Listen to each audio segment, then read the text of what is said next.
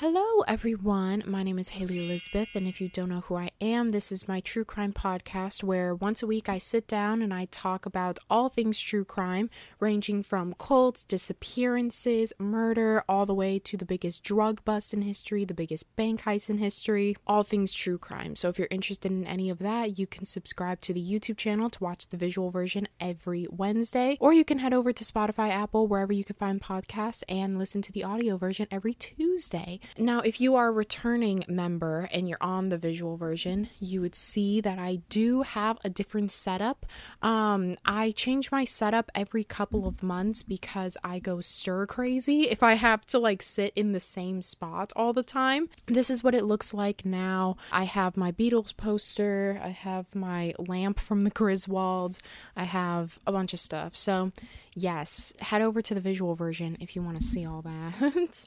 but in today's video, we are going to be talking about the case of Gary Evans, and so there is a lot to get through, so we're just going to hop right into it. Gary Evans was born on October 7th, 1954, in Troy, New York. He grew up with his mom, Flora, his dad, Roy, and his half sister, Robbie. Gary and Robbie grew up in a very abusive household from both ends. Both their mother and their father used to abuse them. Um, Gary would go on to say that he was actually SA'd by his dad when he was just eight years old.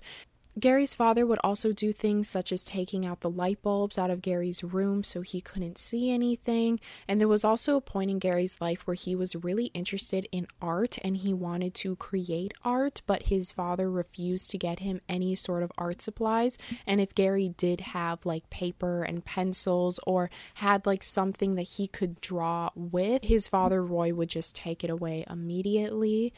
And as for their mother, Flora, Flora was not that much better. Flora abused alcohol quite regularly. She was drunk almost all of the time, and when she was drunk and super sad, she would also try to off herself, to which the kids, Gary and Robbie, would find her multiple times. There was also one incident where Flora tried jumping off the top of their apartment building, but Robbie, the younger sister, actually talked her out of it. There was another time, and this was something that would happen quite frequently, where Flora would go into the middle of the train tracks and just sit there and say how she was waiting for a train to come by and take her. But 10 times out of 10, Robbie and Gary would always say things to her like, We can't live without you. What are you doing? You shouldn't be doing this. Let's just go home. And they would always, always go home. So through this, it seems like Robbie and Gary were kind of taking care of their parents whilst also taking care of themselves. And so it seemed like they didn't really get to have much of a childhood because they spent it mostly taking care of their parents or trying to defend themselves against their parents. There was also one point in Gary's life where the mother, Flora, was having an affair with a local, like, doctor at a clinic clinic. So, a lot of the times when Flora would go to have her affair, she would bring Gary along and tell her husband, Roy, that she was taking Gary to the doctor, to which Gary would just sit in the waiting room while Flora went inside of the doctor's office and had sex with the doctor, to which Gary heard everything that was going on inside because he was right outside of the door. And even that as well is very, very traumatizing for a child because it's just, it's so disgusting, but it's also just so like uncomfortable, especially when you're a child. And on top of that, that's your own mother. Gary, as a person, was described as very possessive as a kid. He would often steal, but not for survival, but mostly for the thrill. At eight years old, he stole a $1,000 necklace and gave it to his mom because he absolutely loved his mom. And his mom looked at it very concerned, but she ended up keeping it anyways.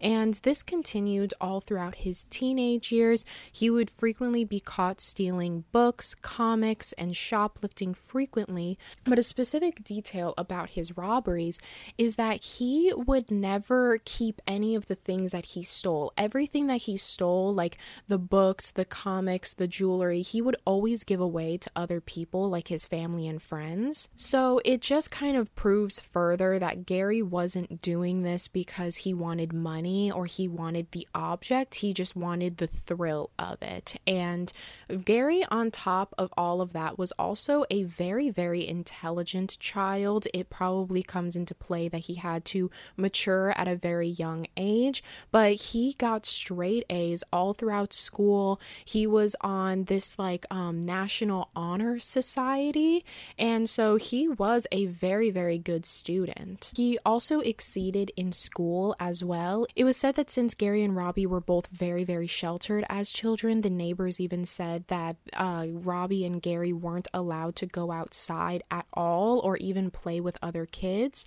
And so, since Gary was inside most of the time, he would typically read a lot of books. And then in 1968, when Gary was 14 years old, that is when his mother Flora had divorced Roy, and Gary, his mom, and his sister Robbie all moved to Cohoes. And then two years later, in 1970, at 16 years old, although they were moved on at this point, Gary still kept up with his same lifestyle. He was stealing very, very often, he was caught shoplifting, he was arrested for breaking and entering and was sentenced to actual jail time for three months. And whilst in prison, just this small three month time period, his mom had absolutely hit rock bottom. She had been divorced four times throughout that three month period. And then the following year, in 1971, that is when she would come out to Gary as lesbian. And then when he was released in 1971, that is when he moved back in with his mother, but he immediately moved right back out because, as I said, his mother had just hit rock bottom. She was drunk all the time. She had been divorced. She was having men and women like constantly coming through the house. And for a 17 year old kid, Gary just did not want this. And so he packed up all of his things, he dropped out of school, and he moved back to his hometown in Troy, New York.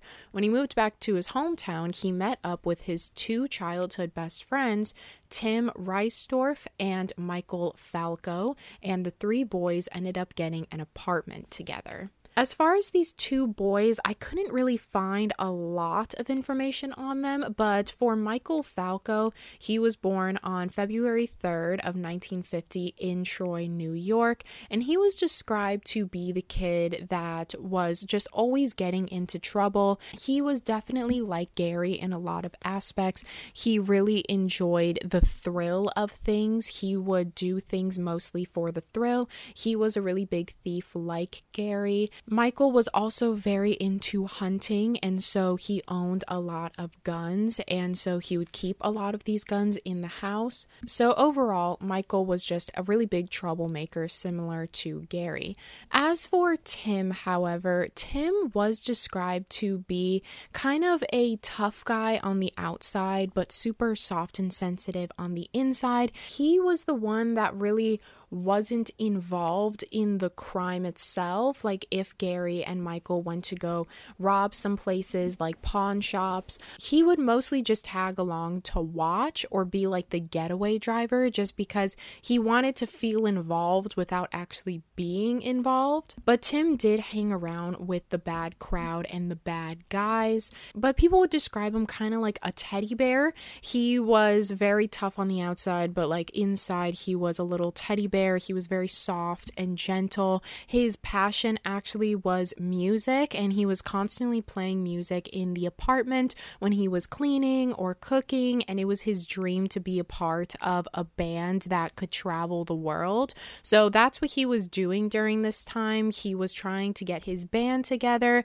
he was auditioning for like different traveling music companies, and that was just his dream, and he was really pursuing it. And so when the three boys got this apartment together, Gary surprisingly took a time to kind of get himself together. He really started to focus on himself and tried to get his life back on track so that he doesn't go back to jail.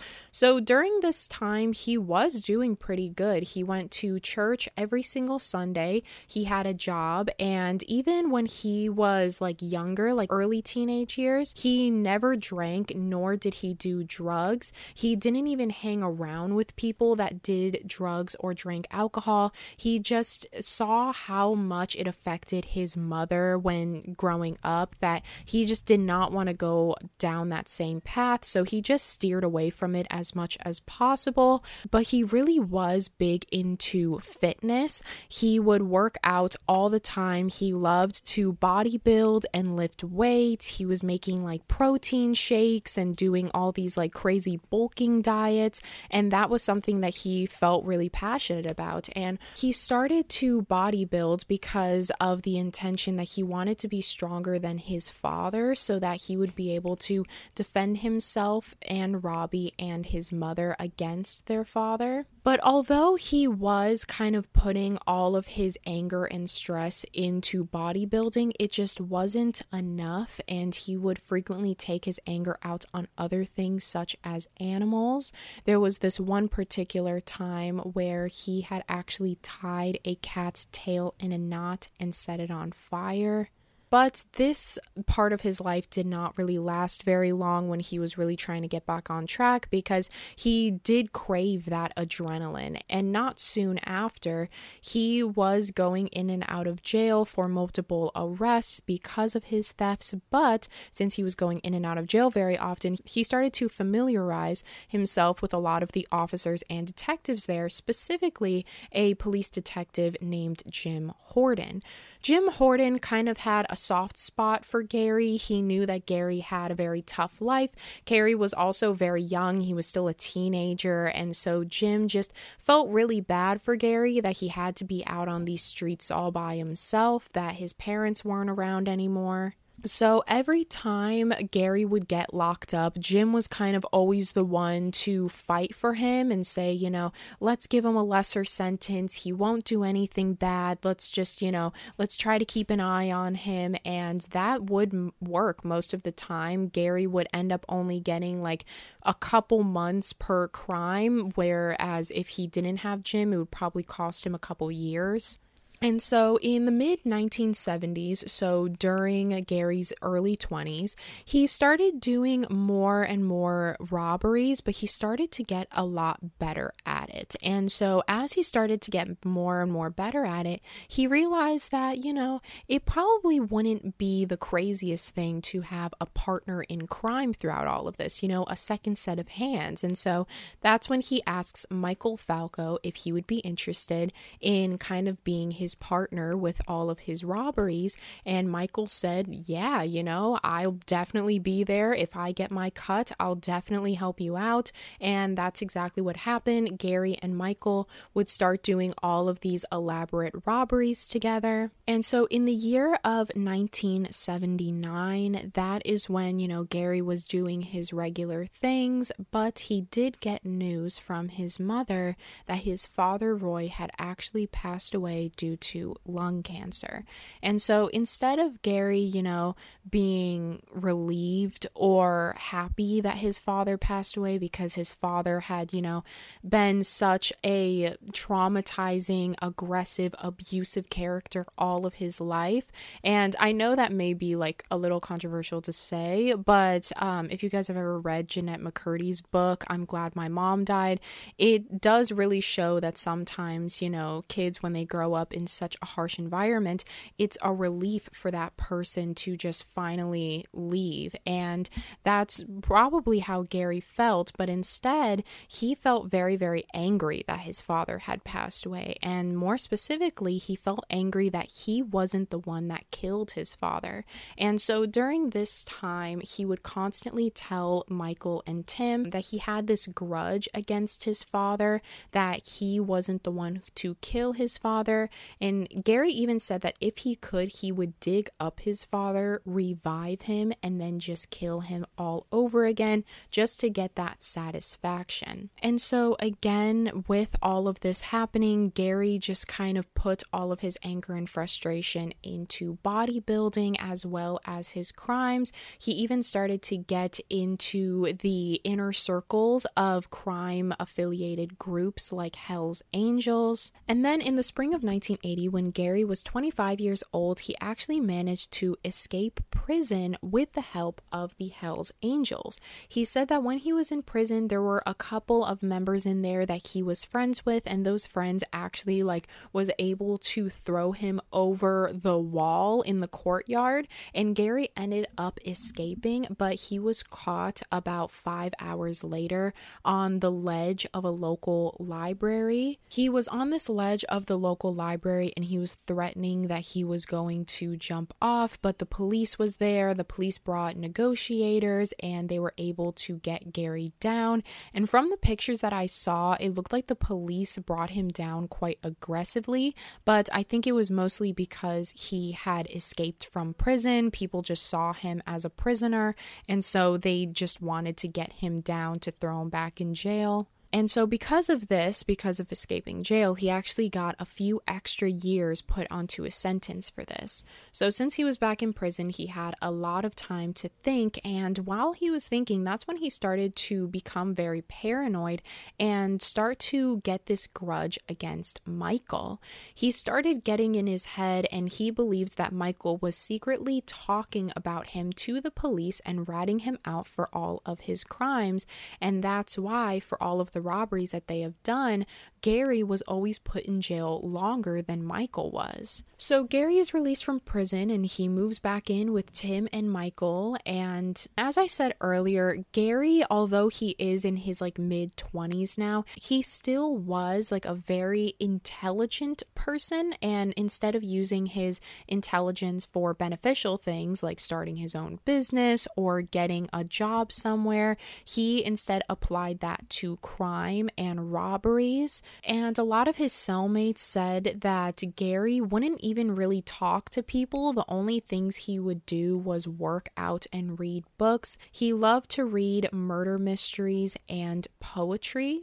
And Gary would also go on to say that he would spend most of his free time trying to, quote, expand his intelligence. But as I said, he was not applying his intelligence into the right ways because, for example, just between the years of 1971 and 1998, Gary had received 15 felony convictions and was arrested a total of 22 times. And then in January of 1983, that is when Gary just decides that he's done with New York. He doesn't want to live there anymore. And his sister Robbie actually lived in Florida. So he went to go down to Florida just to live there for a little bit. But the following month in February, Gary actually got word that his mother, Flora, had passed away. It was said she passed away after she fell on some ice getting into her car in a parking garage, but it was the middle of winter, and so she bumped her head on the bumper of her car. And when she was found, she was lying in the fetal position and she had froze to death.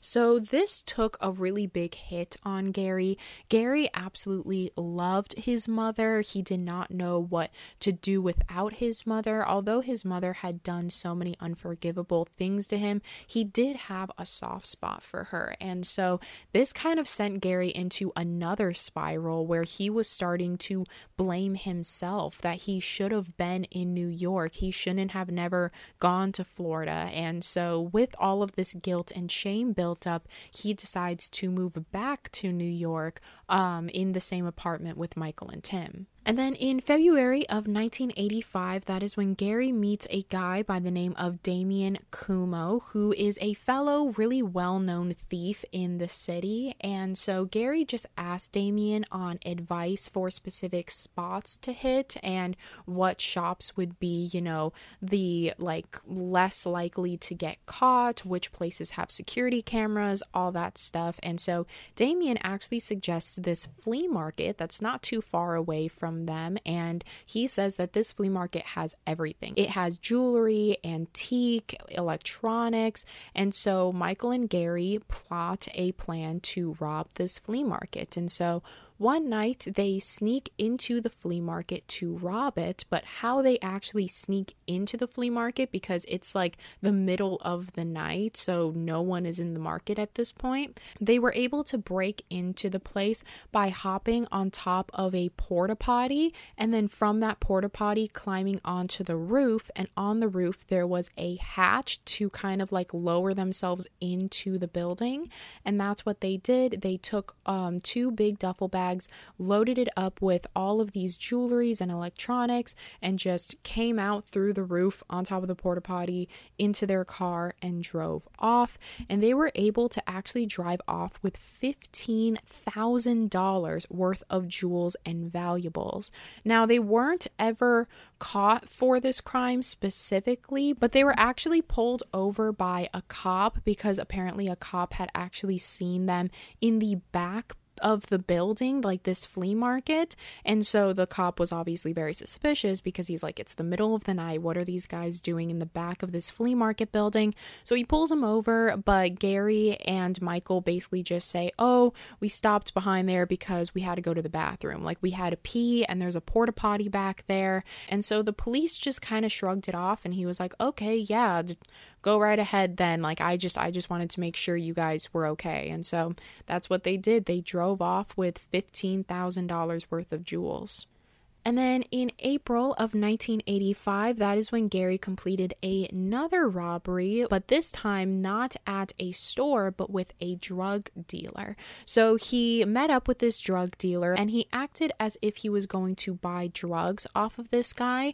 And so when the guy opened up the trunk to reveal the drugs that were in it, Gary basically just pulled a gun out on all three of the drug dealers that were there. And Gary ran in the the car and drove off in it. And he actually was able again to successfully drive off in this car with $12,000 worth of drugs in it but Gary assumed that since they're drug dealers, they're probably not going to go to the police because if they rat out Gary, they also need to rat out themselves. But Gary stole their car. So the drug dealers went to the police and they said that someone had stole their car but didn't say what was in the car. And so as Gary was driving home with all of this drugs in the car, he actually ran through a red light and so a police officer was going to pull him over for that, but in Gary's mind, he thought that the police officer was pulling him over for the drugs in the car. So immediately, Gary stops the car. He throws his gun out the window. He has this fake ID that he also throws out the window and he just books it into the woods. But Gary, however, was caught by the police the next day and he only got two months and was released two months later in July. So in July of 1985, when Gary is released, that is when he comes home and he makes a very shocking discovery in that Michael still is in possession of the $15,000 worth of jewels and electronics. And Gary's freaking out. He's like, Why didn't you sell these? Like, you know, they're trying to look for the person who stole all of that from the flea market. Like, we could go to jail. I could go back to jail. And Michael said that he didn't know how to sell all of it because that's usually something that Gary does. And so Gary's kind of freaking out, and this then makes him very paranoid. Um, you can definitely see Gary when he was in prison as well. When he gets overwhelmed, he tends to resort to paranoia. And so, in a panic, that is when Gary tells Michael to get all of the jewels, everything, put it in the trunk of Tim's car, and they were going to drive to Florida to bury it somewhere. So Michael does that. He goes downstairs to Tim's car and he starts loading up the trunk with everything that was, you know, stolen from the flea market. And Gary starts freaking out, not because he feels like he's going to get caught, but just the idea of him getting caught. Gary realizes that he's been in and out of jail so much that if he were to get arrested again, he would probably get like 25 years to life because the court would clearly see, like, you're not learning your lesson. We need to lock you up for a very very long time, and maybe that'll help you learn your lesson. And so, whilst he's in this, you know, anxiety, stress, paranoia state, that's when Tim kind of tips off Gary. And Tim says to Gary, you know, while you were in prison, I noticed that Michael actually stole one of the necklaces that was, you know, in your stash. And Tim also starts to say further information to Gary, saying things like, Oh, well, I don't think you should trust Michael. Michael is not a loyal person. If he had the opportunity to rat you out, I don't doubt that he would. He's very selfish. He would do anything, but only for himself. And when Tim was getting in Gary's head about all of this, he started getting more and more anxious. And he was like, Yeah, you're right. My Michael has been unloyal to me. He has been stealing from me. Even though Gary has no proof that Michael was stealing from him, Gary just kind of convinced himself that Michael was stealing from him. So that is when Gary goes into his room and he grabs his .22 caliber pistol with a homemade silencer attached to it and he went downstairs to meet with Michael. When Gary goes downstairs to meet with Michael, Gary at first confronted Michael saying things like he knows that he's been stealing from him. And do you think this is a joke? Do you think I'm a joke to you? I clearly know what you're doing here. You're ratting me out to the police. And Michael's very, very confused. He's like, I would never do that to you because ratting on you would be ratting on me too. We do the same exact thing. So that would make no sense. And so Gary brings up the necklace, and Michael goes, There's so many necklaces here. I don't know which one you're talking about. I would never steal anything like like that. And so at one point, that is when Michael was bent over inside of the trunk trying to organize everything. And that is when Gary pulls out his gun and shoots Michael in the back of the head. Gary realizes what he's done, so he basically just takes Michael's body and flips it into the trunk since he was already halfway in the trunk at this point. And then Gary runs upstairs. He tells Tim, We need to leave right now. Tim has no clue what's going on until he goes downstairs and Gary opens up the trunk and he shows Tim Michael's dead body lying in the trunk. And that's when Gary tells Tim, quote, If you don't help me hide him, you're next. So that is when the two of them get in the car and they drive the car off to Florida in order to bury Michael's body. And the placement of where they buried Michael's body was actually not too far away from his sister Robbie's apartment. And so after this, they simply just went home and got away with this crime for the time being. The police weren't looking for Michael. Michael didn't really have any close family or friends that would be concerned about his disappearance. So inevitably, the two boys just kind of got away with this for the time being. And a specific detail that I was just in shock when I was reading Tim had told Gary that Michael was the one that stole this necklace, but in reality, Tim was actually the one that stole the necklace from Michael. And not only that, Tim actually stole the necklace and he actually sold it to a girl that the three boys knew very well. So basically, Tim was trying to get Gary to kind of, you know, suspect Michael of stealing the necklace. If they do go to sell all of this jewelry and realize that a necklace is gone, Tim is trying to blame Michael so that none of them suspect him. And it was actually revealed to Gary that Tim was indeed the one that stole the necklace when one day Gary had saw the woman that all three of them were very close with and she was actually wearing the necklace that was missing from their flea market stash. And since the necklace was from a flea market, it was kind of a one of a kind piece. And so when Gary asks the woman, Hey, I like your necklace, where did you get it from? That's when the woman replies, Oh, well, Tim gave it to me. And so when Gary learns this information, he then just kind of holds this silent grudge against Tim. And I'm not really sure why Gary didn't kill Tim as soon as he learned this information, like he did Michael. Like he learned that Michael may or may not have stolen a necklace and he killed Michael for that. But for some reason, he kind of let Tim live and he allowed Tim to live for many, many, many years. And then in August of 1985, that is when Gary, for the time being, was just trying to lay low. He realized that he just, you know, killed someone and people may be looking for Michael. So he just tried to wait until things cooled down. But even though he was trying to stay low, he still needed that adrenaline. He still needed to commit robberies. And since he didn't have Michael with him anymore, he started to just do them by himself like he used to. But he realized that breaking into actual shops was a little bit too hard for one person to do. So that is when he started to steal from drug dealers again. So Gary went up to some drug dealers and said that he has $15,000 worth of product and if they'd be interested in purchasing that product. And so the dealers and Gary all met up and Gary said that he has a policy. He brought a duffel bag with him and he said that the drugs are in the duffel bag, but he said that he has a policy. He needs to see the money counted in front of him and hold the money before handing off the drugs because he's had experiences in the past where people will just take the drugs and run.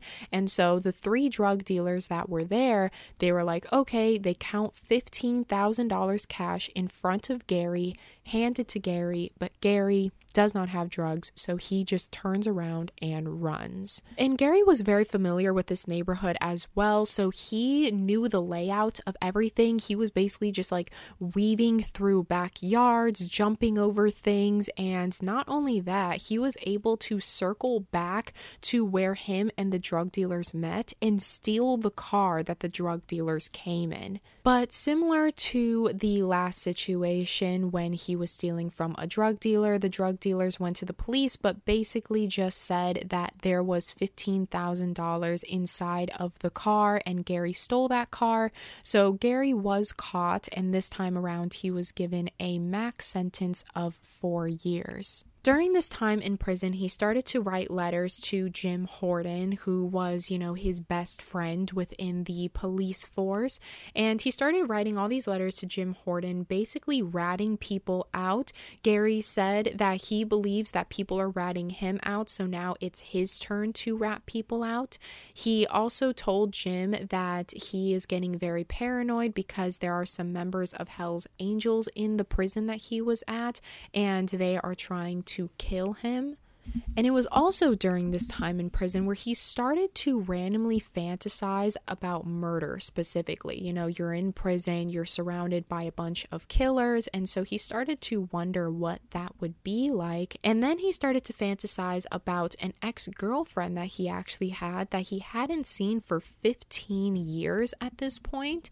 And he started telling his inmates that when he's released, he's going to find her and he's going to kill anyone who got got in his way, including the woman's husband. But whilst in prison, one day Gary is working out in the workout room, he's lifting weights, and he makes a friend by the name of David, aka the son of Sam. The son of Sam is actually a well known serial killer during this time, and so the two of them bonded over bodybuilding. And when the two of them were talking, Gary started asking David about his murders and how did he commit them. And so Gary was kind of getting more and more information about murder. And so that is when Gary just started to get more and more ideas that maybe I shouldn't stop at Michael. Maybe I should, you know, kill more often and maybe even become a hitman. So then in March of 1988, three years later, that is when he was released. He had a max sentence of four years, but only served three. But when he is released, that is when he reconnects with Damien Cuomo Cuomo, Damien Cuomo was the guy that gave uh, Gary that tip to rob that flea market.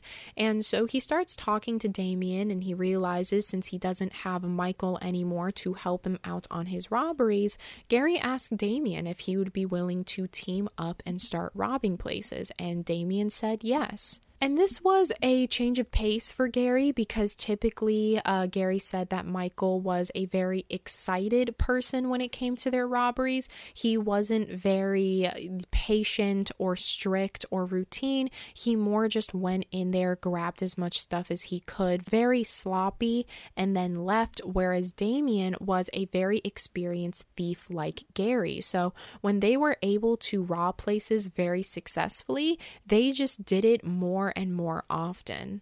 But one of the many downsides to Gary and Damien spending all their time together, robbing all of these places, was that Damien actually had a girlfriend named Lisa as well as a daughter. And so Lisa didn't enjoy Gary at all. She thought that Gary was taking up way too much of his time. She felt like Gary was taking him away from his family. So then in September of 1988, that is when Gary and Damien decide to rob a local pawn shop by this older man named Douglas.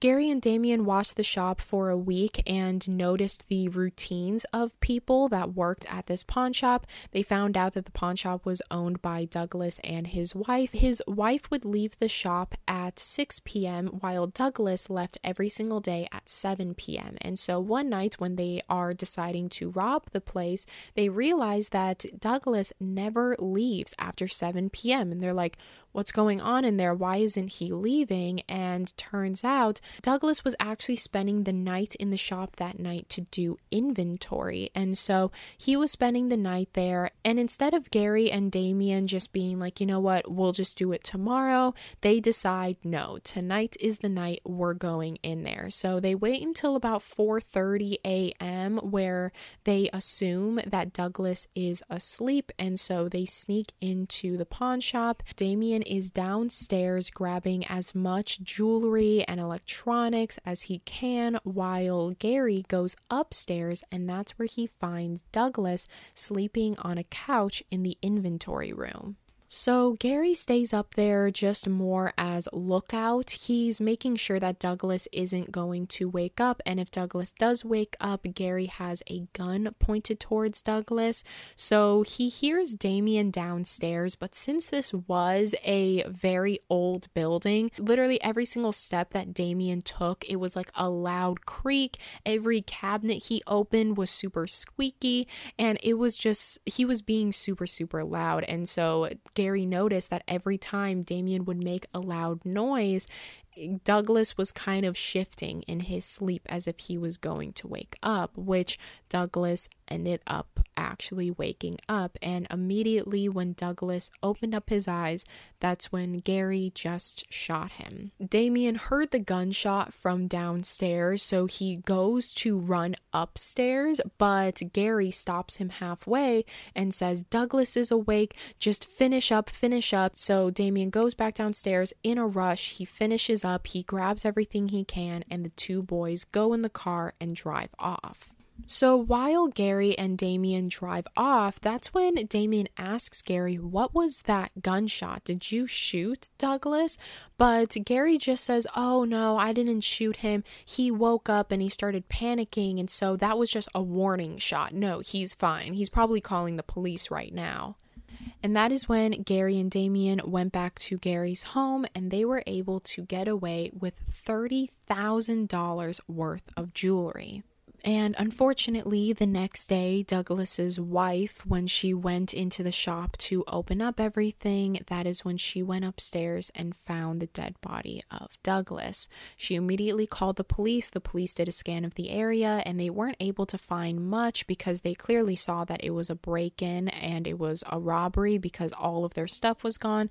The only things that they were able to get from the crime scene was a footprint and a pack of cigarettes that Damien had actually actually dropped on the way out since he was in a panic trying to grab everything. And so this robbery was on the news the following day, to which Damien was watching it, and that is when he learned that Gary did not just shoot a warning shot, he had actually killed Douglas. And this was something that really hit home for Damien because although he did a lot of robberies, he genuinely didn't want anyone to get hurt in the process. He never hurt anyone during any of his robberies. There was actually one specific time where he was robbing a house and a little girl woke up in the middle of the night and just like asked him what he was doing there. But Damien was like, no, no, no, like it's fine, just go back to sleep. And the little girl said, well, I'm thirsty. And so Damien pours her a cup of water, gives it to the little girl, brings her back upstairs, and tucks her back into bed,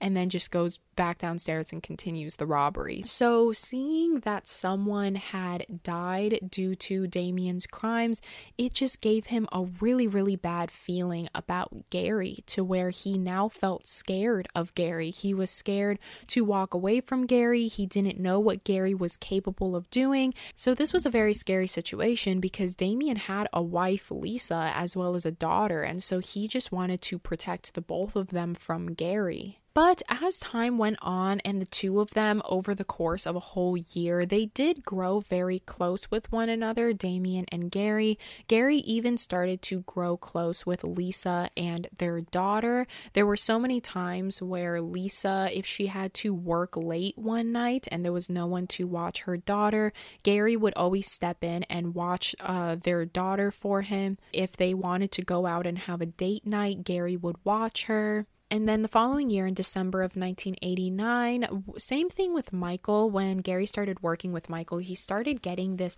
paranoia that Michael was turning against him and Michael was actually out to get him and Michael was stealing from him.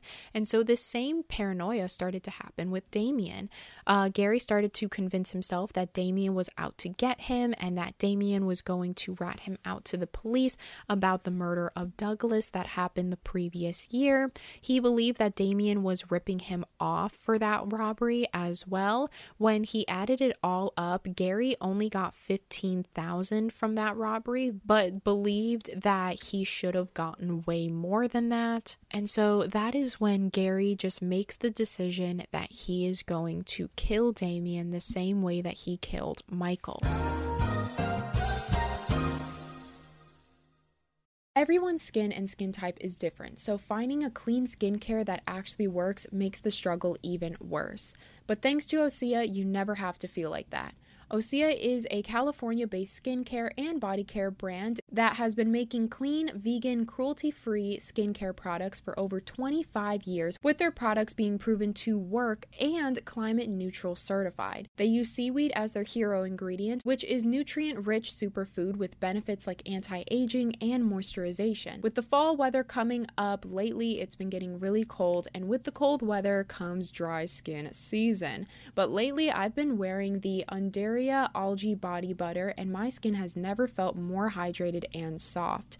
I personally love Osea's mission of clean seaweed based skincare and body care products because since I personally have sensitive skin, different chemicals that are usually put in skincare products affect my skin, but I haven't had that problem when using Osea. You've probably heard of Osea through their TikTok famous Undaria algae body oil, but now it comes in a body butter form. Again, with their iconic nutrient rich seaweed, ceramides, and whipped shea butter, this body butter turns dry skin into smooth and supple skin. Osea have been proven 72 hours of hydration, and with its silky and buttery texture, it keeps your skin feeling and smelling amazing all day long. For clean body care that gives you facial skin care level results, you've got to try Osea. And right now, I have a special discount just for the listeners. Get 10% off your first order site wide with the promo code behind at OseaMalibu.com. You'll get free samples with every order, and orders over $50 get free shipping. You'll want to get it all. So go to Osea, that is O S E A, Malibu.com with promo code behind.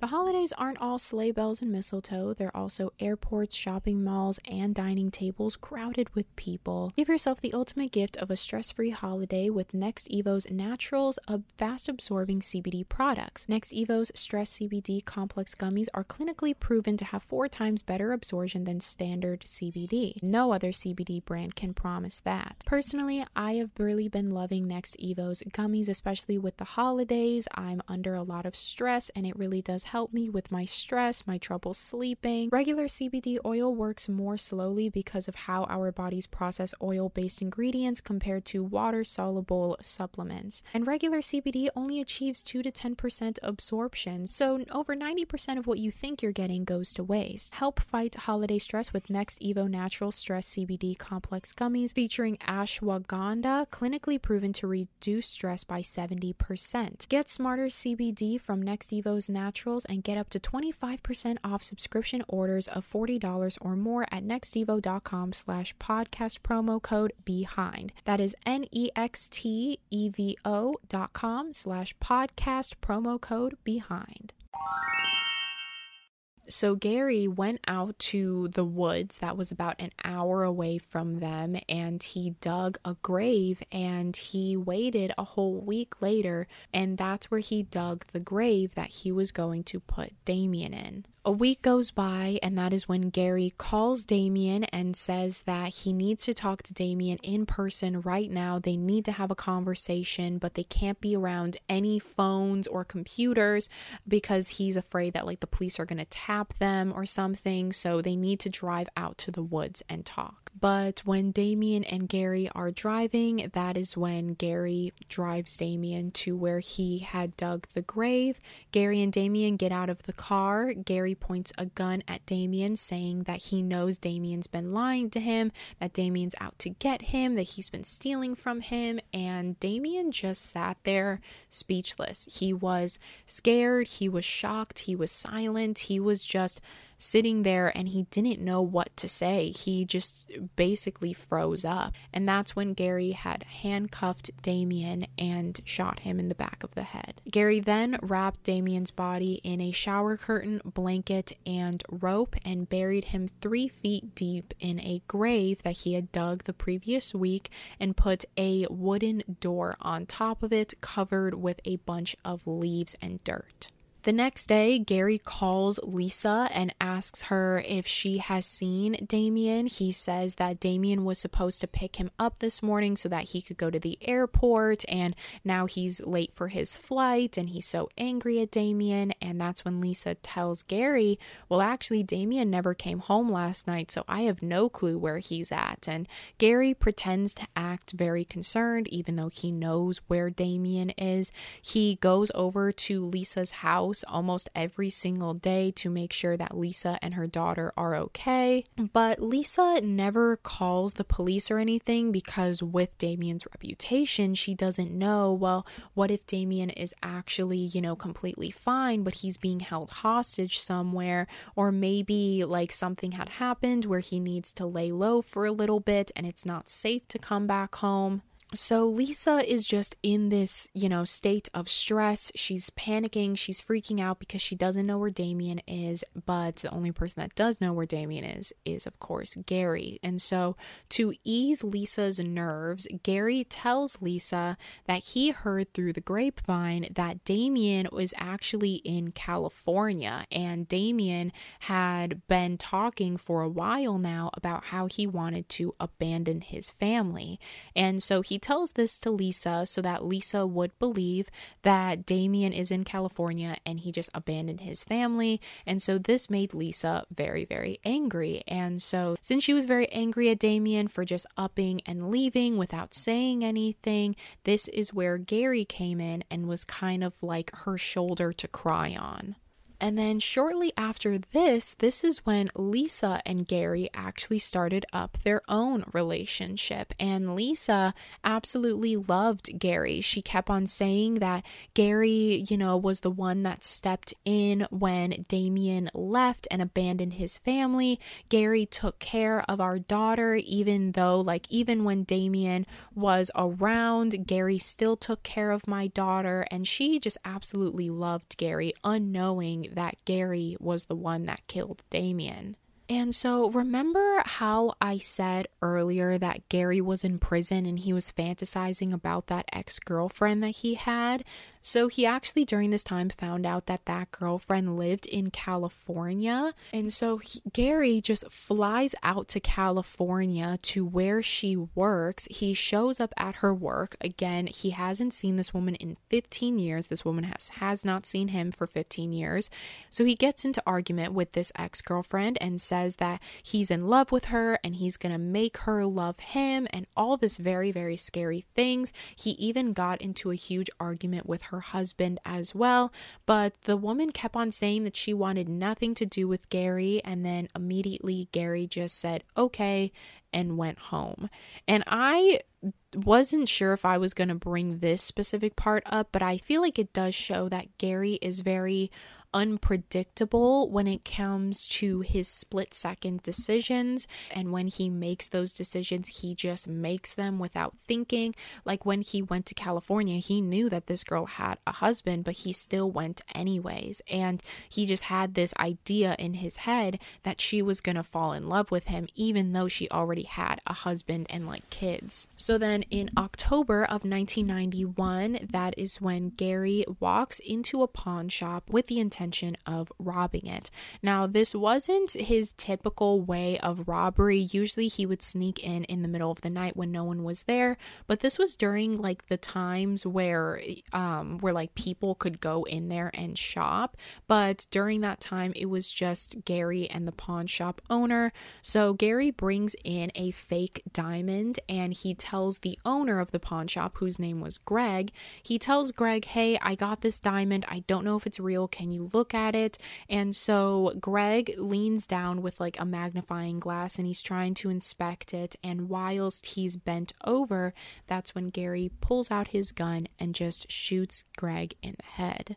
And Gary was able to steal $60,000 worth of items from that pawn shop. But the next day, instead of staying in New York, he fled to Colorado. He does return from Colorado two days later to hide the gun he shot Greg with and buried it in a cemetery. And whilst he was at this cemetery, he then steals a 1,000 pound marble slab from one of the gravestones and was able to successfully bring it back to New York and sold it. But after this, for some reason, when he killed this pawn shop owner, it kind of did something to him. And it made Gary kind of realize what he was doing. He realized that he shouldn't be doing this. He shouldn't be stealing. He shouldn't be killing people. He needs to get his life back on track. He can't keep on going in and out of jail. If he wants to be there for Lisa's daughter when she gets older, he needs to start making some changes. And so that's exactly what he did. He didn't commit any crimes for a whole two years. He got a job. He dedicated his life to Lisa Lisa and their daughter. He started to really settle down, but this unfortunately did not last for very long because two years later, in March of 1993, that is when he breaks into a local antique shop and steals over $20,000 worth of items. But he was later caught and arrested for this and was placed in jail. And while he was in jail, he was also charged with the stolen marble slab as well. I'm not really sure how they were able to catch him for that crime, but he was um, given like added years on his sentence for that. And then, exactly one year later, in March of 1994, Gary snuck into the Norman Williams Public Library in Woodstock, Vermont. And when he broke into this library, he weirdly just stole one of the books. He specifically stole Birds of America by James Audubon. But what was particularly weird about him stealing a book from a public library, just one book, by the way, he stole this book, but the next day he turned himself in to the police and he said that he had stole this book and he was sorry and he was going to return it. And so because of this, he was given 27 months in prison and was released in June of 1996. So, once again, he kind of went on a break where he didn't steal, he didn't do anything. He dedicated his life to Lisa and his daughter and read all of these books and poetries and just really started to get his mind and life right. But the following year, in October of 1997, again, this wouldn't last very long because he would go right back into robbing people. He then decides at one point that he wants to reunite with Tim, his old roommate. He hadn't seen Tim in a very, very long time. It's been about 11 years at this point since they had seen each other. And so that is when he starts getting all of those memories about how Tim was the one who stole the necklace. And and so he starts building up this paranoia against Tim and thinking that Tim is going to rat him out, that Tim is like talking with the police right now, and that he's stealing from him, even though they hadn't talked to each other in 11 years. And since it has been 11 years, Tim at this point was in a totally different place than where he was when he was living with Michael and Gary. At this point, as I said, Tim was the one that, you know, did tough guy stuff just because he was surrounded by tough guys, but at heart, he had a big heart. And so during this time, he was actually married to a woman named Caroline.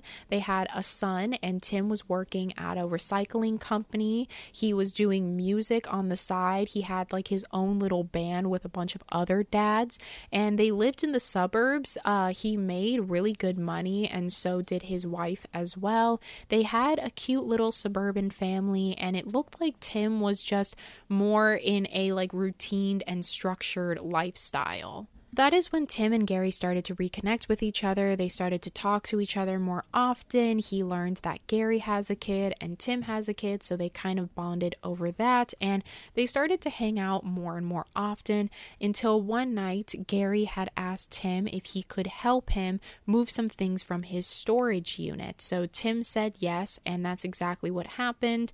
But throughout the entire night, when Tim was helping Gary move all this stuff from his storage unit, he kept on getting pages from his wife Caroline, to which this made Gary very angry that Caroline kept on bothering him. But it was mostly because it was getting late. It was around like 11:30 p.m. and Caroline and Tim actually had Caroline's sister's wedding the next day. So she was just kind of making sure that he was going to be home early enough so they could get enough sleep and go to the wedding the next day. So Tim basically tells Gary, you know, we got to hurry this up. I have a wedding tomorrow. We can't be doing all of this. And so it comes around 1 a.m., and Tim is still not home. And not only is he not home, he's not answering any of his pages. And so Whilst Caroline is kind of freaking out, she receives a phone call, and when she picks it up, it's this muffled voice that she can't really like make out what they're trying to say before the line just goes dead and the person hangs up. And so she just thought it was maybe like an accidental call or a prank call. So she's, you know, calming herself down. She's like, you know what? I'm overthinking it. Tim is going to be home soon. I should just go to bed and get sleep myself for the wedding tomorrow. But it wasn't until she woke up the next morning to see that Tim never came home. So that day, while she's getting ready for her sister's wedding, she then calls the police to make a missing persons report. That whole entire day, she spent it at her sister's wedding, and she didn't tell her sister what was going on at all. She just wanted her sister to have her magical day, but the whole entire day, she was very, very scared because she didn't know where Tim was or what was going on. And so the next day, she properly went to the police and told the police everything she knew about Tim's last whereabouts. She told the police that he had actually reconnected with an old friend named Gary Evans, It was the first time they had met each other in 11 years. And the night that he went missing, he was actually helping Gary move some things out of his storage unit. And not only that, Caroline also tells the police that she actually feels like Gary may have had something to do with Michael Falco's disappearance as well, because Michael and Tim both lived with Gary. So, as the police are trying to track down Gary, they attempt at tracking down the closest person to Gary, and that was Lisa. The police show up to the house and ask Lisa a couple of questions. Lisa says she last saw Gary a couple of days ago, and he told her that he was just going to get out of the city for a couple of days because he needed time to breathe. She believes that maybe something happened, but this was a couple days ago. This was like way before Tim went missing, apparently. And so she tells police that she believes that Gary has nothing to do with Tim's murder. She tells the police that Gary is an incredible guy. He, you know, was there when Damien had abandoned their family. He is such an incredible father and a husband. And so the police don't really say much to Lisa. Nothing really comes from it. But the next day, the police return to Lisa's house to try to put more pressure on her. They want answers this time around. They want to know where Gary is. So that is when Lisa confesses to the police that she actually saw him two days prior, which would be the day that Tim went missing. He came home late at night, shaking, nervous, and covered in mud. He left a couple hundred dollars with her and said, quote, I'll talk to you in a few years. And that was truly the last time she saw him. Other than that, she has no clue where he went. He didn't specify where he was going. She has no clue where he probably is going. But the next day at Lisa's home, Lisa says that she receives this random phone call from a like random number that she doesn't recognize. And this guy on the phone, it sounded like Gary, as if Gary was trying to pretend to do another voice. But this guy uh, introduced himself as Lou and said that he believes Tim is gone like Michael. So immediately when she hears this, she just hangs up. She thinks that maybe it's a prank call from someone who like saw the story on the news. But on May 12th of 1998, uh, Lisa is just at this bar called Maxie's, and that's when the bartender says to Lisa, since she was kind of a regular there, he said that there was a call on the phone for her, and it's from a guy named Lou. So Lisa finds out at this point that Lou is actually Gary because she picks up the phone and it's Gary and he's saying that he's sorry and he's on the run right now. He then tells her that she is going to get a package on May 14th, which is in two days, and it's going to be sent to a bar called Jessica Stones and it's going to be from a guy named Jack Flynn. So she hangs up with Gary and she immediately calls detectives and says what's like what's going on that she needs to pick up a package in two days from Jessica Stones. And so the police want to accompany her and see what is in that box. So, exactly as Gary said, on May 14th, uh, she shows up at Jessica Stone's and there is a package there waiting for her. And so, instead of opening the package, she immediately takes the package out of the bar and into the police station. She drives over there and the police open it up together. But inside was not like what the police thought was going to be inside. They thought that inside it was going to be like a gun or like thousands and thousands of dollars. But when they opened it up, it was just a lot of like wholesome objects. There was Winnie the Pooh earrings, there was stuffed animals, there was some photos of himself, there was antique vases like home decor, and as well as a handwritten letter from Gary that said something along the lines of quote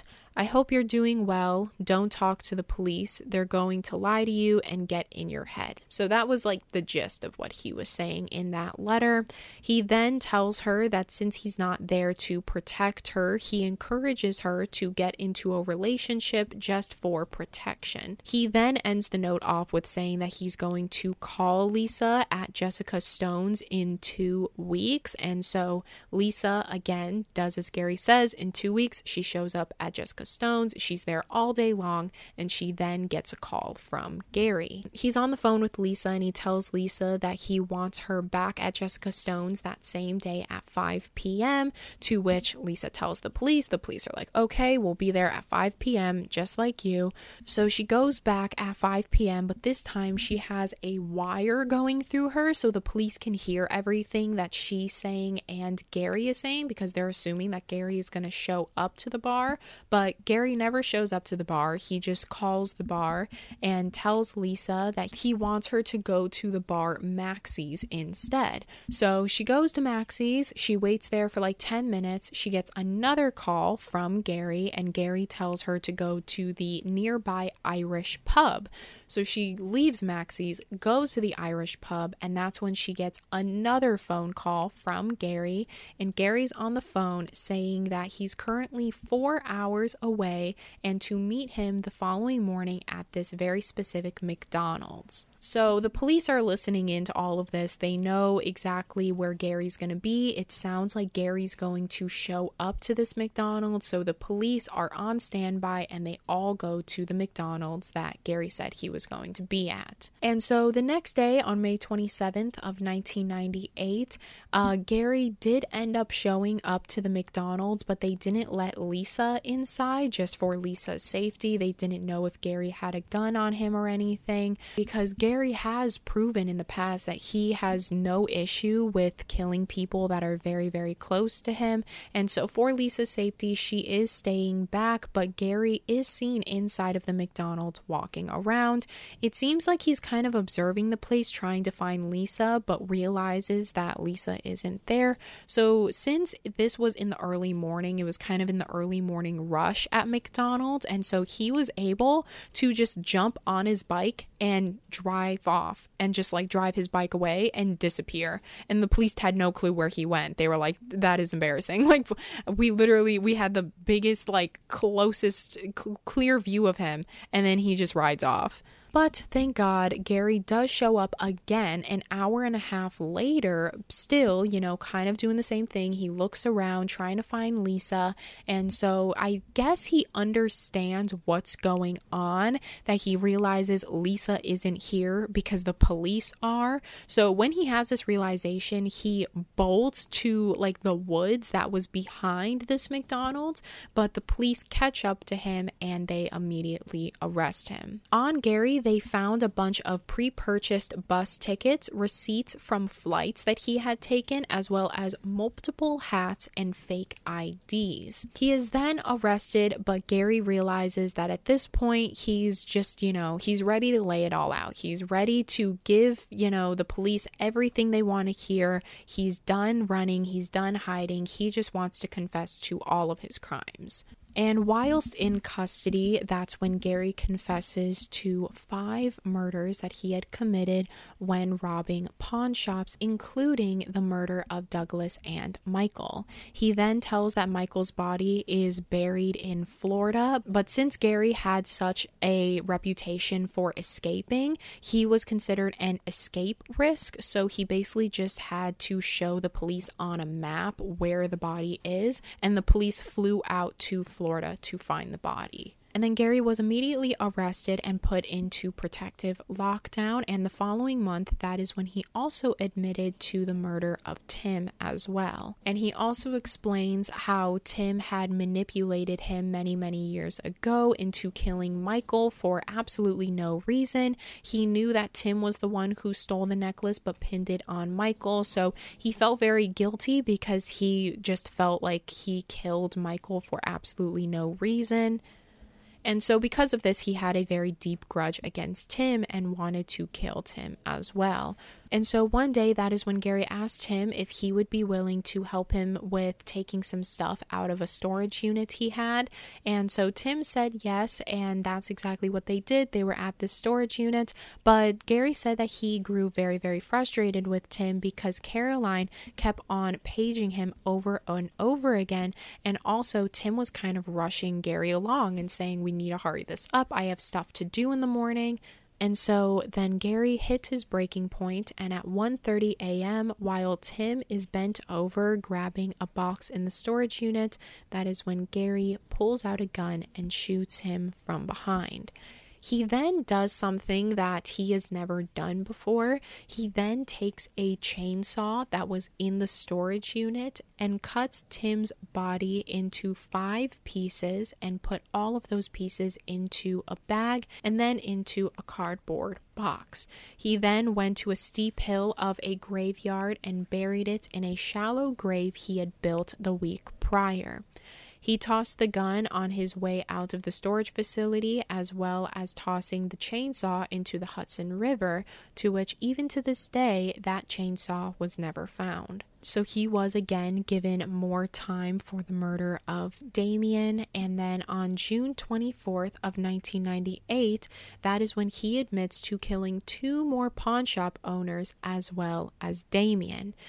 He led investigators to the shallow grave in the woods that he had buried Damien in. And Jim Horton, the guy who was very close with Gary, says that you have led Lisa on for many, many years because at this point, Lisa and Gary had been dating for five years.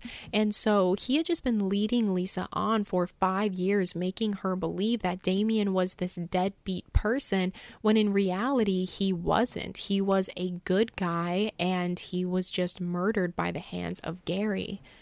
And so Jim told Gary, You have to call Lisa and tell her what happened. I'm not going to do it for you. I'm just going to watch you do it because this is something that you need to do. You need to confess your crimes and own up to them. So that is exactly what happened. Gary called Lisa and told her everything, to which Lisa was scared of Gary. She was shocked, she was angry, and she at that point just wanted nothing more to do with Gary. And then on August 12th of 1998, that is when Gary was charged with 8 counts of murder and the court was going to take 120 days to decide whether Gary should be a capital offender and get life in prison or if he would be given the death penalty by lethal injection. But Gary would never see the day of any of those consequences because on August 14th of 1998, Gary was being transported because he had a parole hearing. But prior to this car ride to his parole hearing, he had actually premeditated a escape plan of how he was going to run away. So Gary was able to get his hands on some handcuff keys and so he took a handcuff key and shoved it up his nasal cavity, like up his nose. So when he was in the back of the van, he was handcuffed. He pretended to sneeze off to his side because his hands are behind his back right now. But when he sneezed, that's when the handcuff key came out and it came off to his side exactly where his hands were behind his back. And so he was able to unlock the handcuffs. And then with that, he was able to kick in the passenger side window of the van and was able to jump out the window and escape. The van was over the bridge of the Hudson River, and Gary ran to the middle of the bridge with four officers chasing after him. And so Gary stood at the top of the bridge and then jumped 62 feet down while throwing the middle finger with his right hand the whole way down. And this was indeed a premeditated act because within Gary's belongings, they also found a suicide note that he had left, saying that he would live the rest of his life in misery because he wouldn't be with the love of his life, Doris Sheehan. And at the end of his suicide note, he said, quote, I win. Gary also left a note that he wanted to have released to television and newspapers, but I don't think this note was ever released to the television or newspapers because I couldn't find it anywhere. And Jim Horton also received a suicide letter from Gary with the same exact thing saying, I win. And once they did an autopsy, they found a razor blade and a paperclip taped to his ankle underneath his sock. They found a handcuff key stuffed up his left nasal nasal passage. And this was very surprising how all of this got past metal detectors because before releasing a inmate to the outside world, they have to go through an extensive search. And these items were literally just taped to Gary's ankles. So it was very odd that these things didn't like beep when they went through metal detecting. But when they did retrieve Gary's body, Gary did pass away after jumping off of the bridge. As far as the aftermath of all of this, Gary never served any consequences for any of his crimes, but the families did get closure. They ended up finding Michael's bodies in the woods, and so the families were able to know what happened to their loved ones and also have their loved ones returned to them. And as far as Jim Horton, he is actually still a private investigator. He actually worked alongside an author named William Phelps to make a book about Gary Evans, and it's called Every Move You Make. And in the book, Jim says that Gary was just a very special person to him, and he says that in his office, he actually owns the handcuffs that Gary was wearing the day that he passed away, the key that he shoved up his nose, as well as the razor blade, the paper clip that they found around his ankle, and and even a portion of Gary's ashes. So it seems like even though Gary has passed on, Jim still holds a very special place in his heart for Gary. And that is the end of today's video. If you guys found this story interesting, make sure to give it a thumbs up and subscribe if you're watching on YouTube or if you are listening to this on Apple or Spotify, make sure to rate it five stars because it really does help me out a lot. And yeah, that is the end of today's video. If you guys found this video interesting, make sure to give it a thumbs up and subscribe if you're on YouTube YouTube or if you're on Spotify, Apple, wherever you can find podcasts, make sure to rate it five stars because it really helps me out a lot. This case was very interesting to research, and I'm also very interested into hearing what you guys have to say about it. Do you believe Gary deserved the death penalty? Do you think that if Gary applied his intelligence to things that were beneficial, would he have succeeded or would he have just always had this adrenaline to cause chaos or rob places. As far as his sister Robbie, I couldn't find anything about Robbie. Robbie to this day lives a very private life as well as Lisa. Lisa also lives a very private life to this day. She actually goes by a different name now, so no one really knows if she is doing well. But yes, that does conclude today's story. Again, if you want to follow me on any of my socials, that will be linked down below, as well as my P.O. box if you want to send me anything, and as well as well all of the research that I use for this video. So if you guys want to go ahead and do your own research about the case, if you're interested and want to learn more, all of that will be linked down below just as a good starting point for your research. And if you find something within your research that I did not mention or that I didn't find in my research, make sure to leave that in the comments below because I feel like everybody here will be interested to hear what you have to say. So, yes, that is all from me. I hope you guys have have a wonderful rest of your morning, evening, or afternoon whenever you're watching this. Um, make sure to take care of yourself today. Go outside, read a good book, do what you got to do, do some self care today. For me today, it's Thanksgiving, so happy Thanksgiving, everyone. I'm probably going to eat way too much today, but I hope you do as well. But yes, again, that's all from me. I love you, I love you, I love you, and I will see you guys next week.